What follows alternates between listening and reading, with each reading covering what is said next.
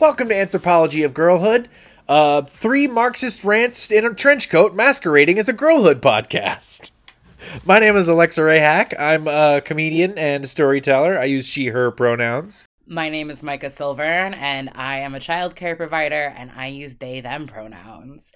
Uh, today we are watching. Uh, We're watching the, the 80s classic Dirty Dancing, the sleepover hit Dirty Dancing. I feel like it's been like a milestone in every girl's life in our generation of like Right? we've all just stared at Patrick Swayze or Jennifer Grey in the sleep basement of our friend's house and just dreamed of learning how to dance from one of them. Oh, yeah. I feel like I feel like we keep choosing very iconic bi movies for this podcast. Yeah, well, I mean, we can only hide so much of ourselves. That's true.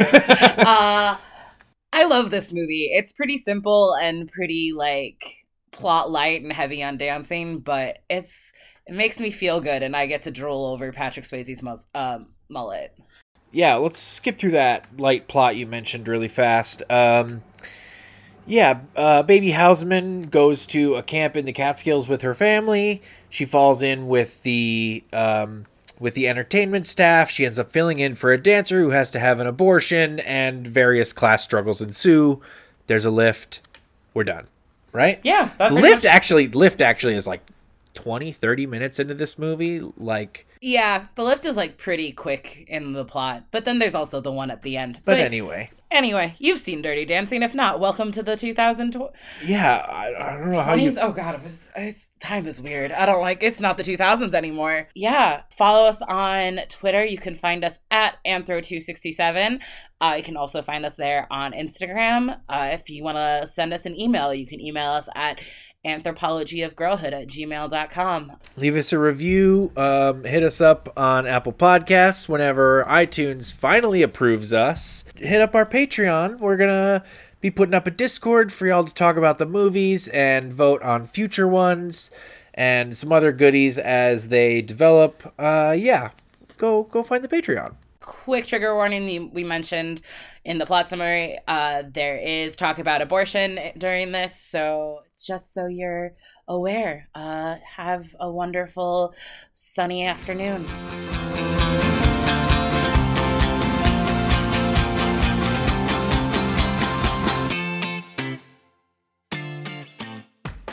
I think this it's weird that this movie has such a like such a like place of honor in the world of like teen sleepovers.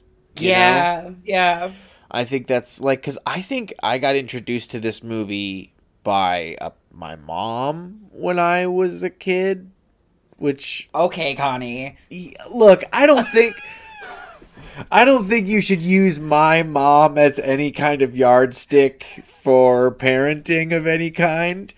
Um but I don't know, like it does it does feel like a movie that even though it is entirely inappropriate for kids, it's somehow like super appropriate for kids. yeah i um so i didn't get introduced to dirty dancing until college or at least sat down and watched it i like had been absorbed a little bit of it through pop culture as you always do like i knew the lift i kind knew of can't avoid it. Yeah. right but i definitely i think i was around baby's age when i first saw it and it was very it really hit me in a way that i wasn't expecting and I, it resonates with me in a way that i still connect with because not to sound like every teenage girl who watches this movie but i'm baby like Yeah, you you are. i am Including a lot of her like toxic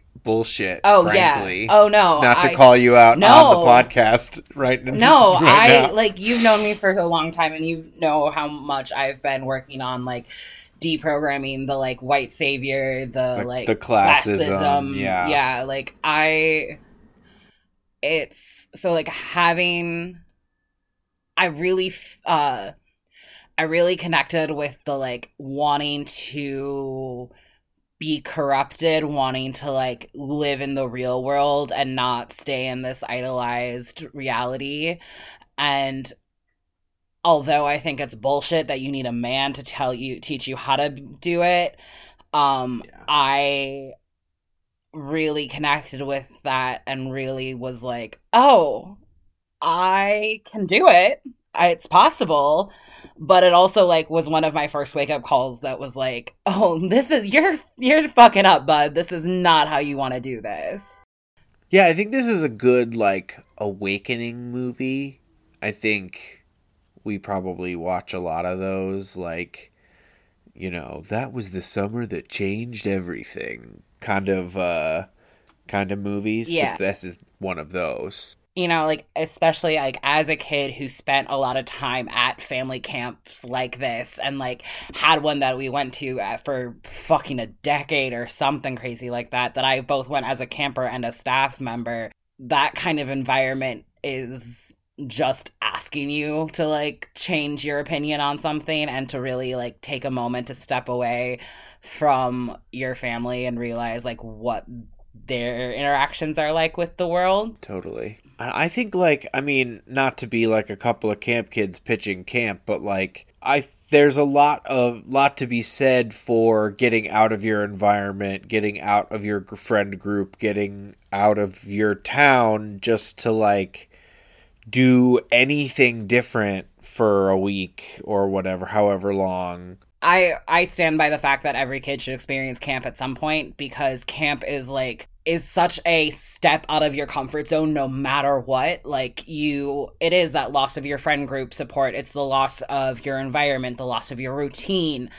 Uh and it's like a kid's first chance to take some steps without safety nets that they've might not realize how much they're relying on. Totally. and i think that having an environment like that with your parents is an interesting way to start analyzing your parents because you like Yeah. I'm I I'm unfamiliar with this family camp thing. I went the camp that I went to was not like this at all. i yeah it the one i went to was like a week long and it was very much like camp it was camp but you just like your family was there and it was so it was very weird because you would want to go and do camp things but then your parents and your little sibling is there. And like especially like as i got older and was like closer to a teenager i was like i don't want to do camp things. I just want to hang out with the staff because they seem really cool. Right.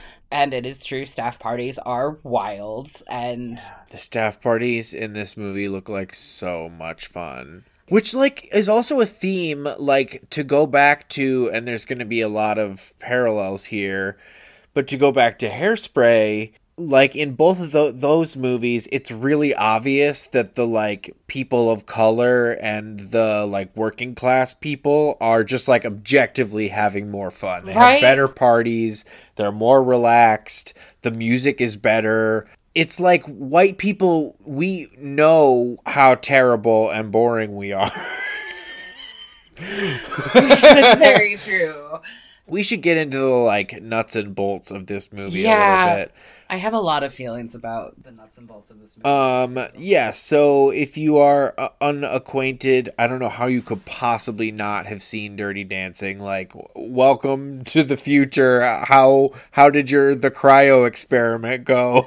are you awake from the 1960s? What's going on? did you enjoy the rock you were living under Yeah. Um so this movie is about um baby houseman who goes to a summer camp in the Catskills with her family and sort of falls in with the staff at the camp and ends up filling in for a dancer and dancing a bunch with Patrick Swayze, right? yeah They do a lift. She wears a white top in the water.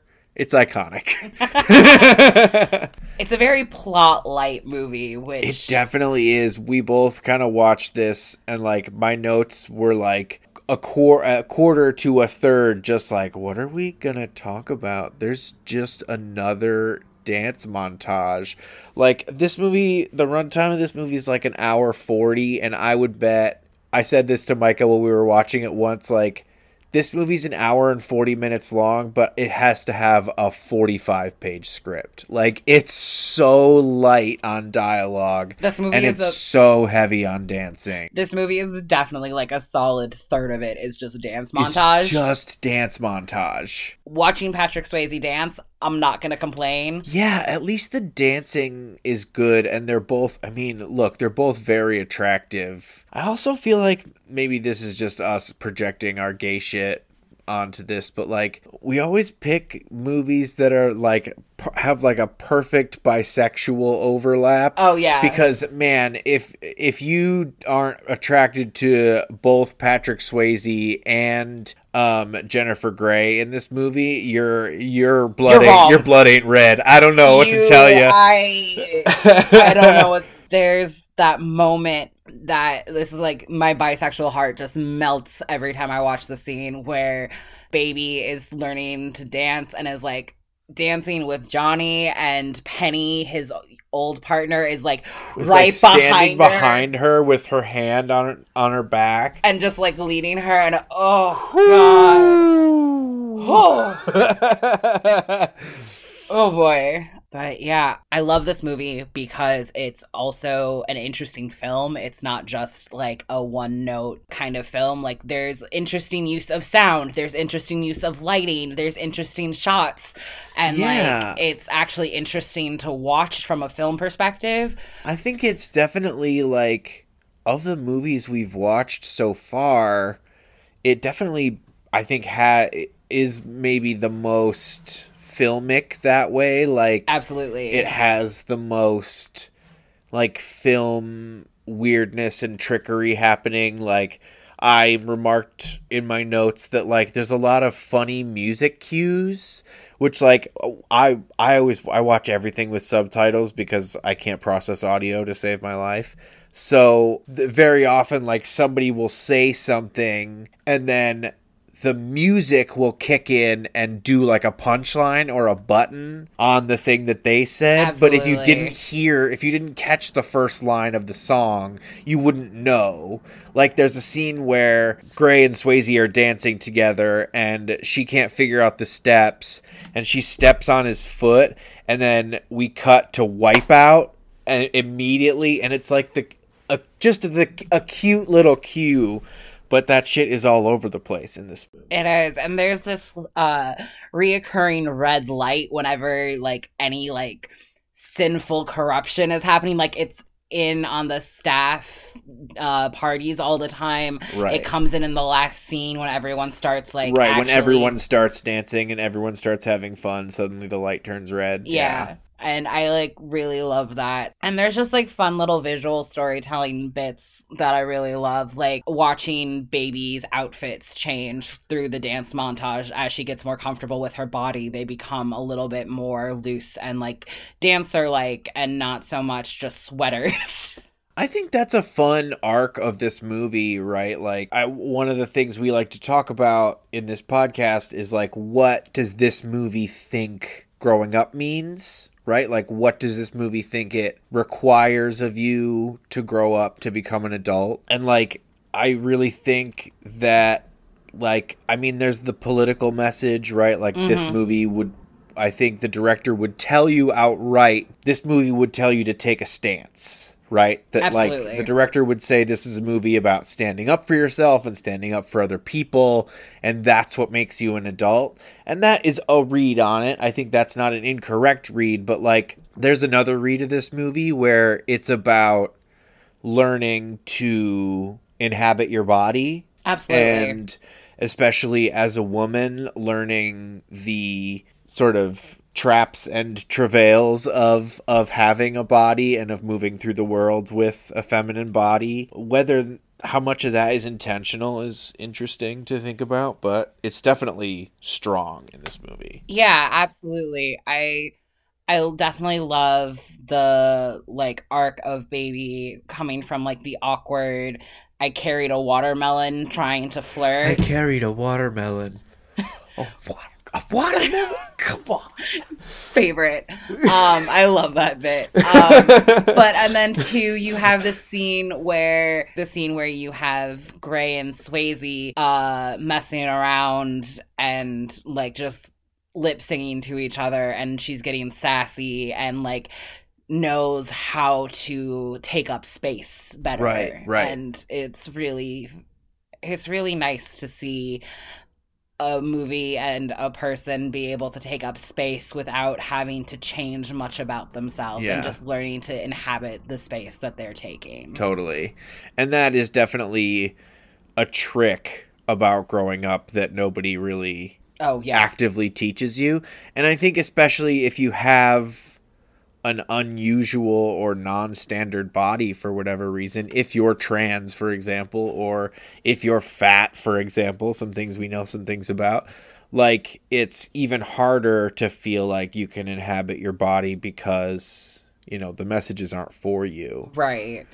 Yeah. But an interesting thing, I wanted to pivot away super fast to talk about that lip sync scene yeah because I did a bunch of research more than usual because this movie's so thin. And it turns out that scene is was like improvised. They were like trying to get into character and just sort of like fucking around and didn't know anybody was rolling.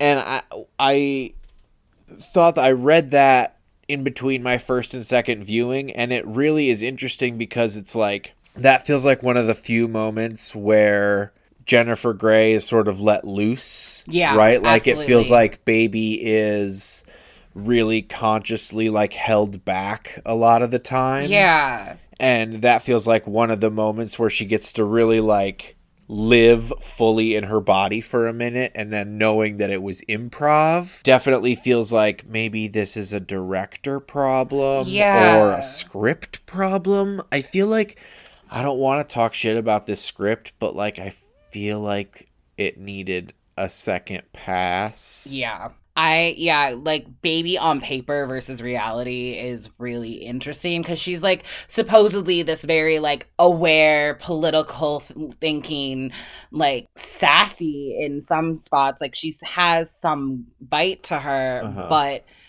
she doesn't really ever get a chance to show it off and it seems very much like more of a writing uh situation and not so much like the lack of Jennifer Grey's acting ability because you see in that moment like she understands baby she has baby as a full realized human Right. being but baby just isn't baby's put in a corner and doesn't get, have a chance to really shine out the best uh, she can and doesn't really feel like a fully fleshed out character through a lot of the movie. Totally. Which is unfortunate like I this movie might hate women. Yeah. Like uh this movie has a female writer, but you know, a male director and like I I don't know like all of the women in this movie are super one note like even baby is kind of she's kind of a cipher, right? Like she's kind of a a nothing character that you can project yourself onto, which I think is why this movie contributes to this movie being so seminal for so many people. Absolutely. But like the mother character, her mother is like kind of nothing. She has basically no lines. She's like kind of like daft and absent the whole movie. And then Penny, the girl who gets pregnant and um Johnny's dance partner is like the only real woman with any real lines. Yeah. I mean, there's the sister who has five lines and But- who's fucking terrible. Yeah, her whole personality is I'm jealous of my sister. Right, but like every woman in this movie is either a plot to teach someone something or is literally just there to state the obvious and have have one of the men have someone to talk to. Yeah. And half the time the men are talking over them and like talking for them and making decisions for them and it's And it's unfortunate because it, it, it doesn't feel it doesn't feel pointed. Right? Right. Like I feel like there's a movie that you could make about being a girl in the 1960s and being a political girl and having, you know, sort of Cassandra syndrome where like you're screaming and you're yelling and you're trying to tell people all this important stuff and no one's listening because you're a woman. Right. Like that would be a way more interesting movie. That's not this movie. No. This movie just wants to tell a story about a girl but doesn't actually want to involve women in it in any way. yeah. I have a feeling that the script had a lot more bite and life in it because Maybe, yeah. because like there are some lines that like I feel like really shine out like there's a moment in the beginning of the movie when they're arriving at the camp and uh baby and her father are listing like tragedies that have happened and it seems like baby like actually knows what's going on in the world and like has some like current events that she can talk about But then it never becomes anything. Exactly. It's just like, oh, she can quote political events that happen, but like it doesn't mean anything. She's not, you know, protesting. She's not like making a zine. She's not uh, whatever, raising money for a thing to do a thing. Speaking of that scene where they're listing tragedies, by the way, like they get out of the car. This is like eight minutes into the movie. They get out of the car, they arrive at camp, and they're like listing tragedies. Jerry Orbach's like, "That's not a tragedy. A tragedy is th- miners trapped trapped in a mine," and Jennifer Grey says, "Yeah, a tragedy is is a monk setting himself on fire in protest." We looked it up. That happened three, two months before this movie happened. Too soon, baby. That just happened. Too soon. yeah jesus talk about gray humor um Boo. I'm sorry. Boo on that joke. That was a terrible joke. Boo I'm on, boo on your house. dishonor on my cow That's not, thank you. That's what I was shooting for. Uh, yeah, and like there are parts in this movie where there are lines, and like baby's father in particular, I like find really irritating because he does like talk for his daughters a lot, and Yeah. he like uh, there's a line uh when he's taking care of Penny after her abortion where.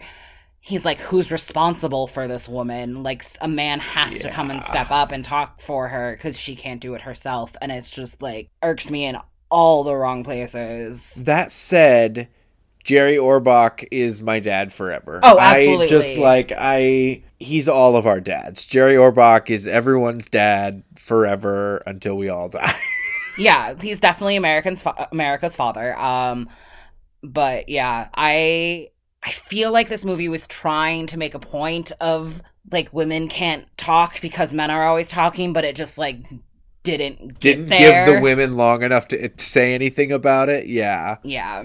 So yeah, we mentioned we've mentioned the writer of this movie. This movie was written by uh, Eleanor Bergstein, who um, it's based on her life, I guess. She grew up going to these camps in the 60s with her family. These camps in in the like Borscht Belt that like really existed and basically existed because Jews weren't allowed in country clubs at the time and it was a way for like basically for a long time it was a way to get your kids married and paired Oh, yeah. off and stuff. Um, you know, this the central the central mode of gear that turns all of Jewish culture is just like getting the kids to marry. Can you hear my eyes rolling? oh my god. Yeah, the downplaying of how Jewish this camp is really bothered me. Yeah. Because, like, based on the names alone, you could have had, like, you've got Grossman and Houseman and. Not even Grossman.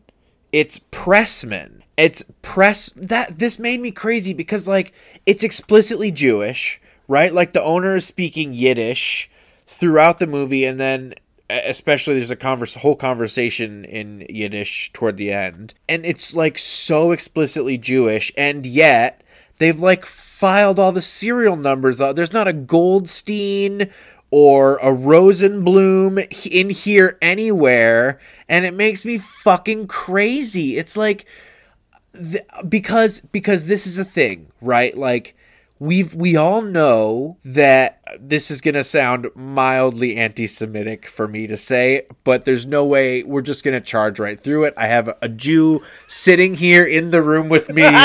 Everything is fine. This is in fun. We all know that the the Jews exist in Hollywood and the media more than in other industries. Absolutely. Uh, and we're perfectly comfortable representing Jewish stories and using Jewish actors and having them, you know, be in all levels of this industry. However, every time a Jewish person rises to prominence, they have to play Italian. Or we make a movie about Jews, but we have to take away all the Jewish shit. Yeah, there's never and you can be a, it can be about a Jewish community, but you can't say it's about a Jewish community. Right. Cuz what people like nowadays Jews get read as white. And we've been really brought into whiteness because in the 60s y'all wanted to fight black people and so they were like you know what we will take the jews on this one but we're still like there is still a large amount of anti-semitism out there and there's still a large amount of crazy coded bullshit yeah. that our stories get skated over, filed down, not talked about. I mean, I feel like we could the like sub podcast of this podcast is us just like talking about secret anti-Semitism in movies. Oh, Maybe that'll be a run that we do on the Patreon because like it's rampant. Like once you start once you know what to look for, once you like get the the rundown of the Once like see the stereotypes and the you know, the myths and all the toxic bullshit, like it's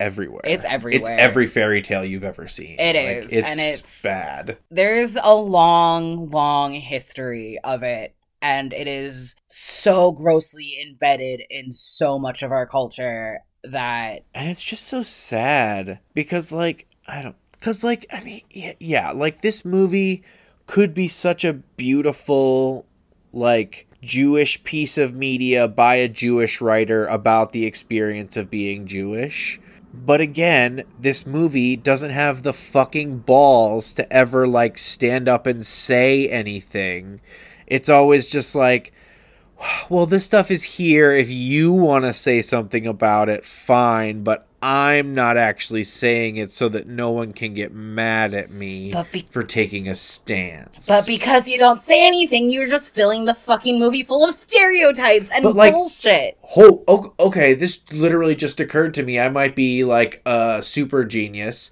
This movie is Baby.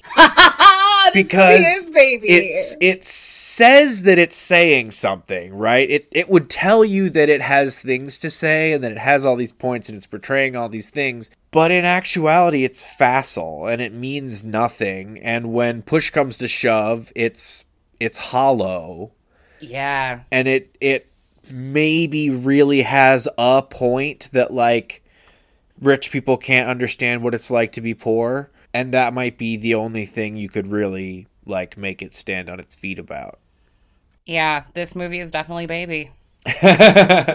I broke this movie anyway. We can hang it up. This podcast can be over now. We're done. That- this has I been a great I, I cracked it. This has been uh, Anthropology of Girlhood. Uh, no, we definitely. I have more. We can't. That is, No. There's so much more.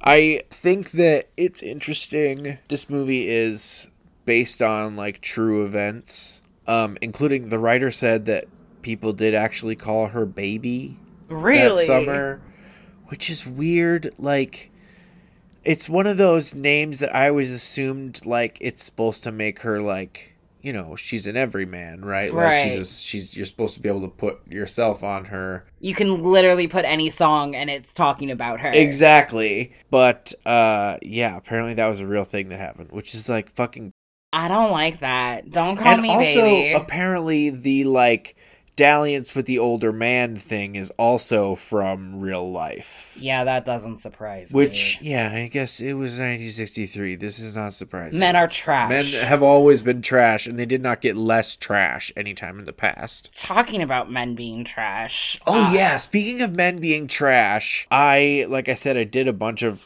research for this movie, and I read this. I, re- I read a bunch of articles, but I read this one from Thrillist that had this read on this movie where if you look at this movie from Johnny's perspective, he's a predator. Like we know from from watching it in the first couple scenes that like he has had like flings with the like Bungalow bunnies or whatever bungalow bunnies like the campers before and you know the owner tells him to cut it out. And when he meets Baby, he has like one interaction with her where he kind of basically just negs her and then immediately sw- swoops in with the like, let me teach you how to dance shit. Like, if you look at it from Johnny's perspective, it's pretty fucking gross. Oh, I'm just gonna swoop in on this freshly 18 year old girl who doesn't know from doesn't know me from Adam. Like, black. Yeah, uh, and there's like a giant red flag for Johnny in the scene where they're like running away to go somewhere. I don't remember where they're going, but he locks his uh, keys in the car, and his first response is to smash the window. Smash the window. doesn't look around, doesn't think about like how to jimmy the lock,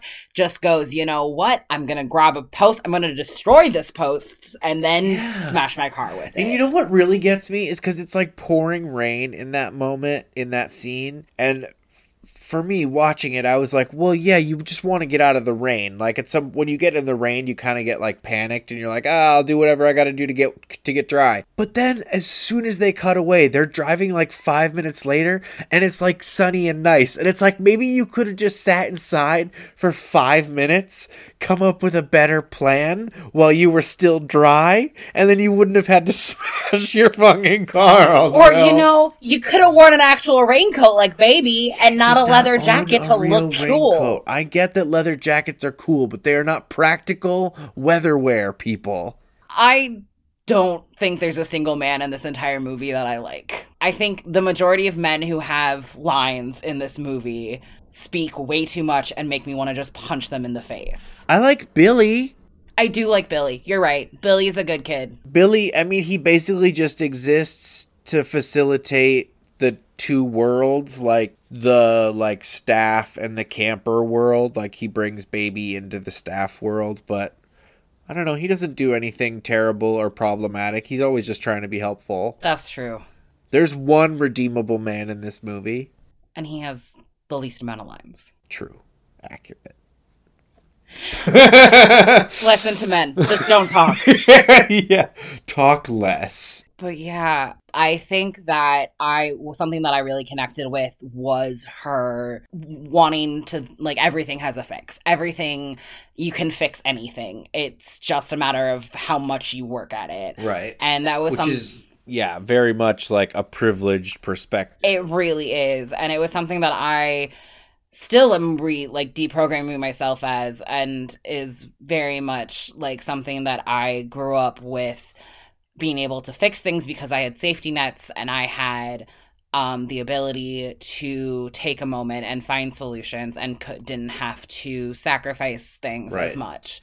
Right. And I think it's interesting watching Baby like start to understand the world a little bit better and I think it's really fascinating how well she does it with and like she's very open to it which you don't see a lot of people able to face that in a very open way and like actually taking the criticism and taking in the world as a new uh, as a new view because like like she wants to help with penny and like does what she can with her privilege to help and like doesn't question penny's like she for all she knows penny sleeps around and this hap- this has happened before but she doesn't care she doesn't ask questions she just is like just wants to to help. help. And I think it's a I think it's an interesting uh way to introduce people to learning how to deconstruct their privilege and I think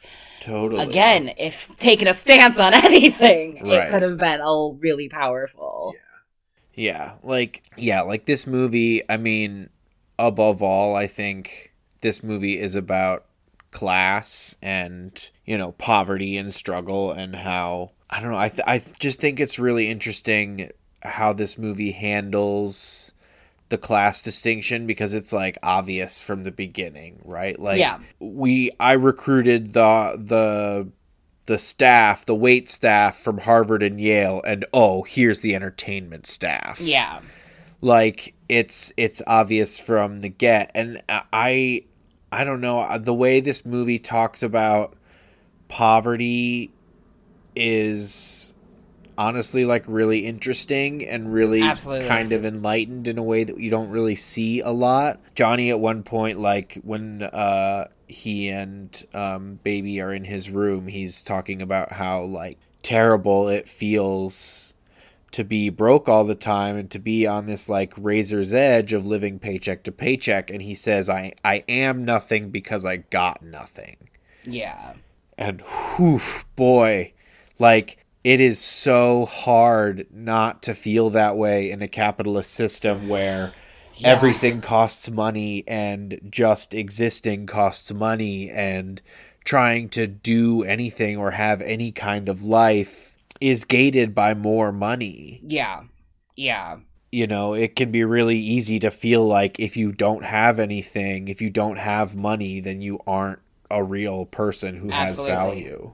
Yeah. A line that really stuck out to me and is in that same scene of like, I was living off jujubes last month and now I've got people shoving diamonds in my pocket and like not knowing how you're gonna survive and like watching him have to make the decision of if I leave quietly and don't fight this, I get my bonus. I get, you know, I can walk away with the money that I need Right. and like really illustrating how trapped you get when you don't have the means to help yourself move. Yeah. And then you have the opposite where you have people like Robbie who get rid of all of their problems, who like nothing bad, like he just skates through and because he has that privilege and he has Right. that like ability to and it really this movie at its core is very much like a contrast of I feel like working class heart versus the audacity of the rich. Yeah. And I think this movie also like it's funny. It has a lot of it has a lot of stuff about like the lies that the rich tell the poor to keep them going. Yeah. Like that thing you were saying earlier about how like if you just work harder you can fix it, you can get out of the situation. Well like that's capitalist programming. Like that's what they would want a worker bee to do. They would want you to just put more hours in at the factory because that's going to make the owner of the factory way more money than it's ever going to make you. Yeah. So yeah, I mean there's definitely like I mean here goes that here's that little communist flag going up above my head again. But like there's definitely some like Marxist theory in here, right? About Oh, how like. We should all be owners. We should all seize the means of our own production and not have to be at the mercy of camp owners who can throw away our job right. at a moment's notice. Yeah, the amount of times that the owner or the owner's son like threatens how easily they're replaceable is It's fucking disgusting. it makes my blood boil and like people shouldn't be able to i mean people's like life shouldn't be tied to their job that way and you shouldn't be able to just like take it away on a whim because you want to exercise some fucking power fantasy yeah, it's it just makes me very sad and very angry. yeah it's definitely very sad and angry um since since we're already sad and angry do you want to talk about Ayn Rand there's some Ayn Rand Oh, let's yeah. Jesus fucking Christ. So, um, if it's not a big thing in this movie, like if you weren't paying attention and if you weren't again like a crazy fucking lefty like I am, and you weren't like on guard for this shit all the time, you, you blink and you could miss it. But our our favorite shithead Robbie um, is talking to Baby at one point, and he says, "Some people matter and some people don't." And then he hands her a copy of the Fountainhead, and I practically threw fucking rotten fruit at the TV. I was so fucking mad. Every time someone hands an Ayn Rand book to to someone else and says like this will change your life like a communist throws a molotov cocktail it's it's oh it makes me so fucking mad I, I do- we don't we really don't have time. I could do a whole podcast a whole separate years long podcast about like the bullshit about like individualism and objectivism. But suffice to say that that like these this this book maybe less so but like the books that belong to this ideology, this like individualism trumps collectivism, like you should just look out for yourself. If everyone just looks out for themselves, then the world will be a great place. Is some Ugh. like yeah, it's some fucking capitalist It's such bullshit. disgusting bullshit. yeah, I appreciate that you could tell which who is going to be the villain right away because you never trust the someone whose moral compass is Ayn Rand. Never. Never. No. Never. Like, oh god, yeah. I Robbie really is everything wrong in the world and is absolutely 100% punchable. I I don't condone violence, but I feel like so he's the punchable. He he's has just the got a most face. punchable face. and it's so smirky. Yeah, that that line of some people matter and others don't. Just like, I think I actually threw something at the TV when I watched that. Just, just just like, set God. yourself on fire, my dude. Every person deserves personhood. Everyone. Like you're not uniquely qualified to be a human being because your daddy's rich. Like that doesn't mean that doesn't mean anything. No, it does not. Just we're sort of we're heading towards the end of the podcast here, I think. I'm pretty much through most of my notes, but I did want to bring up a couple of things that are kind of important maybe. The choreography from this movie was done by Kenny Ortega, who you might recognize because he did choreo on a little movie called High School Musical. Um, a movie that we have talked about doing for this show, but maybe doesn't fit.